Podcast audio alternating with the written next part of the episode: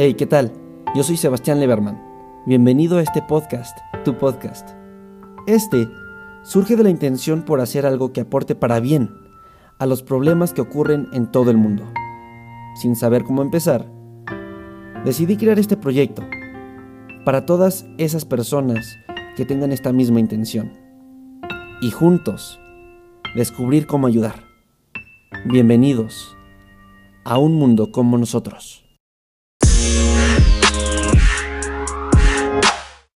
Estamos con el sexto episodio de este podcast. Bienvenidos nuevamente.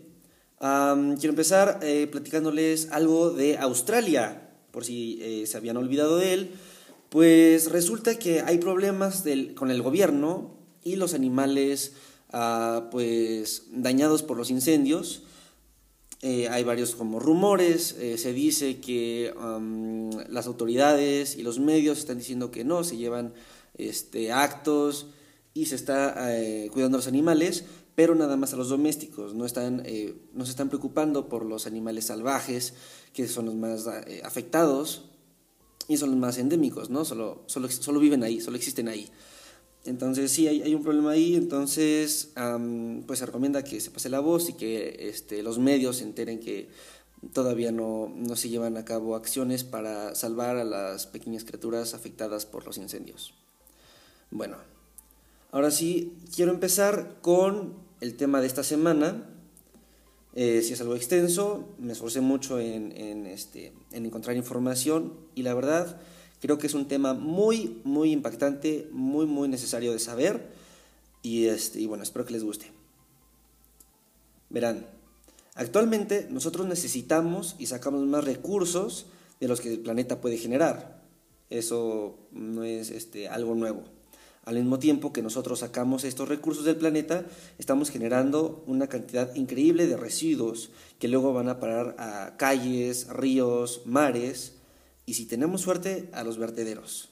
Y, es que nos hemos acostumbrado a una economía que no es sustentable, una economía que se basa en cinco principios. Extraer recursos, para procesarlos y convertirlos en material de construcción, con los que fabrican y ensamblan para, darte un producto final, hasta que se acabe su vida útil y se convierta en un residuo que contamina. No solo al final, sino todas las fases han producido residuos que contaminan y emiten gases de dióxido de carbono que nos calientan tanto. Aparte, todas consumen energía que se saca de fuentes que también contaminan. Además, algunos productos también emiten residuos, como los coches, por ejemplo. Y cuando se acaba la vida útil del producto, el proceso se activa otra vez. Esta forma de producir y usar los productos se llama economía lineal. Extraer para tirar. De 60 mil millones de toneladas de materia prima que extraemos al año, la mitad no se regenerará. La hemos perdido para siempre. Y se convierten en millones de toneladas de residuos cada año. Si has pensado que reciclar es la solución, ayuda, pero no basta. Y es que generamos más residuos de los que el planeta puede aguantar. Ahora bien, si todo esto ha sido para fabricar productos, pues basta con cambiar de hábitos, renunciar a un celular más moderno. Así no habrá que fabricar ni extraer. Vive de forma más austera. No uses coche, usa una bicicleta. Así todavía extraeremos aún menos. Tengamos menos hijos. Si somos menos, menos residuos. Seguro que has escuchado propuestas parecidas. Podríamos llamarlo como decrecer. Veamos si podemos decrecer. En el año 2000 había 700 millones de celulares. Después de 15 años, para el 2015, pasamos a tener 7 mil millones de teléfonos. Estos ya son tan comunes en Sudáfrica como en Estados Unidos. Otro ejemplo son los vehículos. Ahora que sabes de dónde vienen las cosas, te podrás imaginar que para superar los 400 millones de vehículos, hemos emitido mucho, mucho, muchísimo CO2. Así que creo que decrecer no es una opción. Así que para tener una respuesta clara, tenemos que volver a cómo se fabrican las cosas. Y es que actualmente se diseña un producto solo pensando en una cosa, producir mucho para vender mucho. Así que para tener ventas exageradamente grandes, hacen que las cosas duren poco para que tengas que comprar otra vez. Pero vender mucho significa extraer mucho y la extracción de materia prima es muy agresiva con el medio ambiente, la naturaleza y el ecosistema. se dice que se extinguen 200 especies cada día. Por otro lado, el transporte de los productos son de igual manera muy contaminantes. Junto con las empresas, contaminan más que la mitad de todos los coches que existen actualmente, ya que procesan los materiales con métodos muy contaminantes y generan muchos residuos.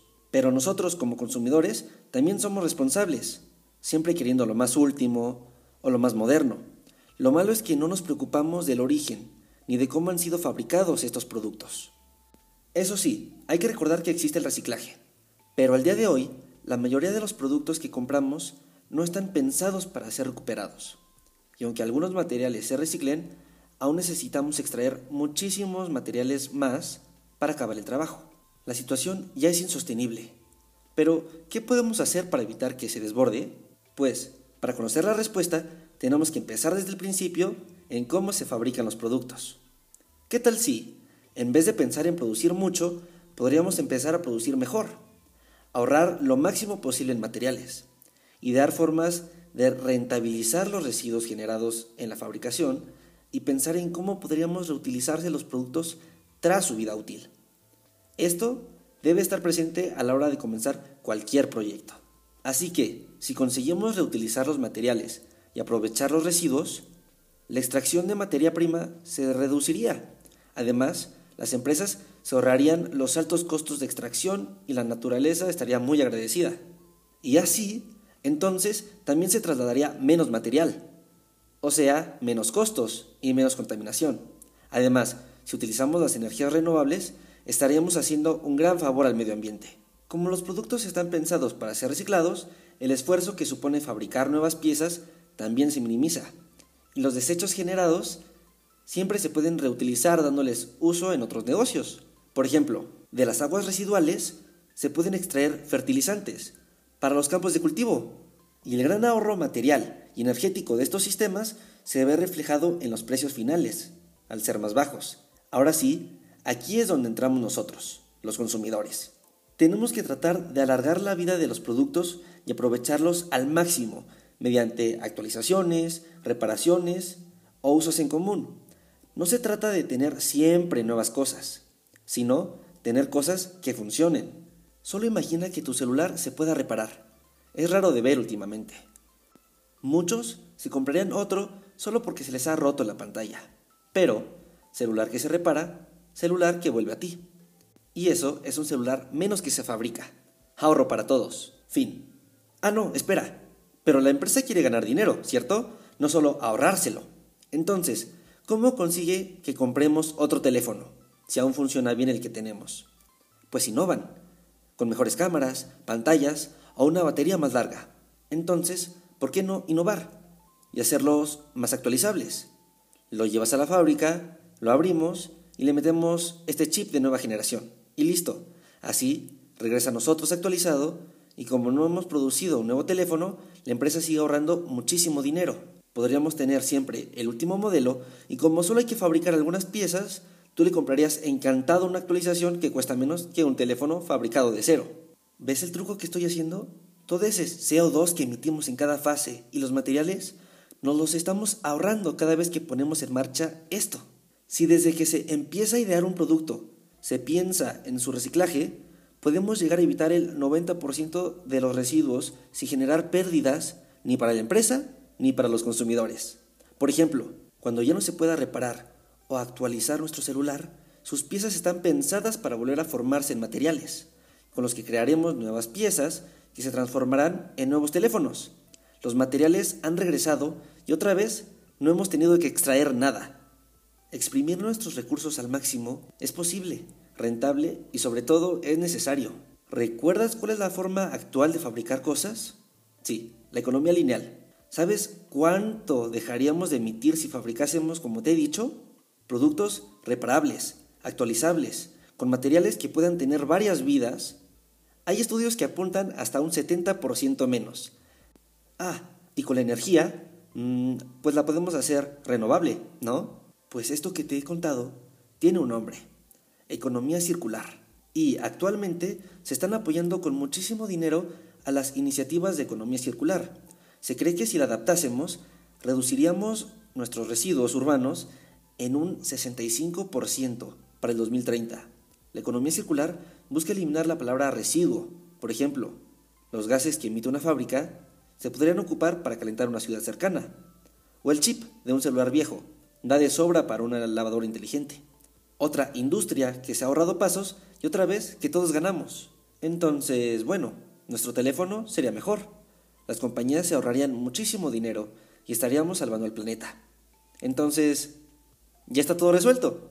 Hay que empezar a fabricar así los celulares, reparables, actualizables y diseñados para ser auténticamente reciclables. Pero el celular es solo un ejemplo. Esto aplica a cualquier cosa que se fabrique. Cuando un coche ya está muy viejo, el fabricante te lo compra porque sus piezas están preparadas para ser reutilizadas. O los pantalones, que se hagan con pantalones viejos. Así ahorran el gasto de cultivar e hilar nuevo algodón. Incluso las verduras. Los envases podrían ser de materiales fáciles de compostar, convertir en abono para cultivar más plantas. Te invito a que googlees un poco más sobre economía circular. Aún así, no estoy siendo un optimista. Al fin y al cabo, quienes tendrán que hacer la innovación son las empresas. ¿Lo harán? Algunas empresas les encanta la idea, otras ni conocen el término. Todo depende de qué tan conocido sea el tema. Por primera vez, parece que ecologistas, consumidores, empresas y Estado tenemos una herramienta para entendernos en este tema, la economía circular. Es una de las pocas veces que ocurre. Desaprovecharemos la oportunidad.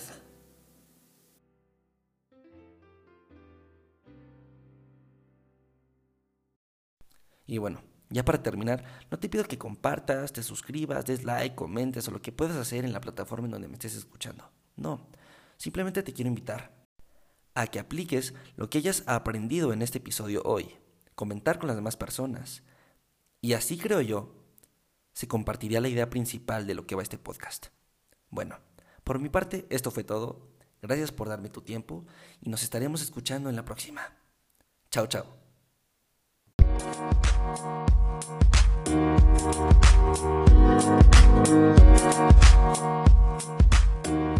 back.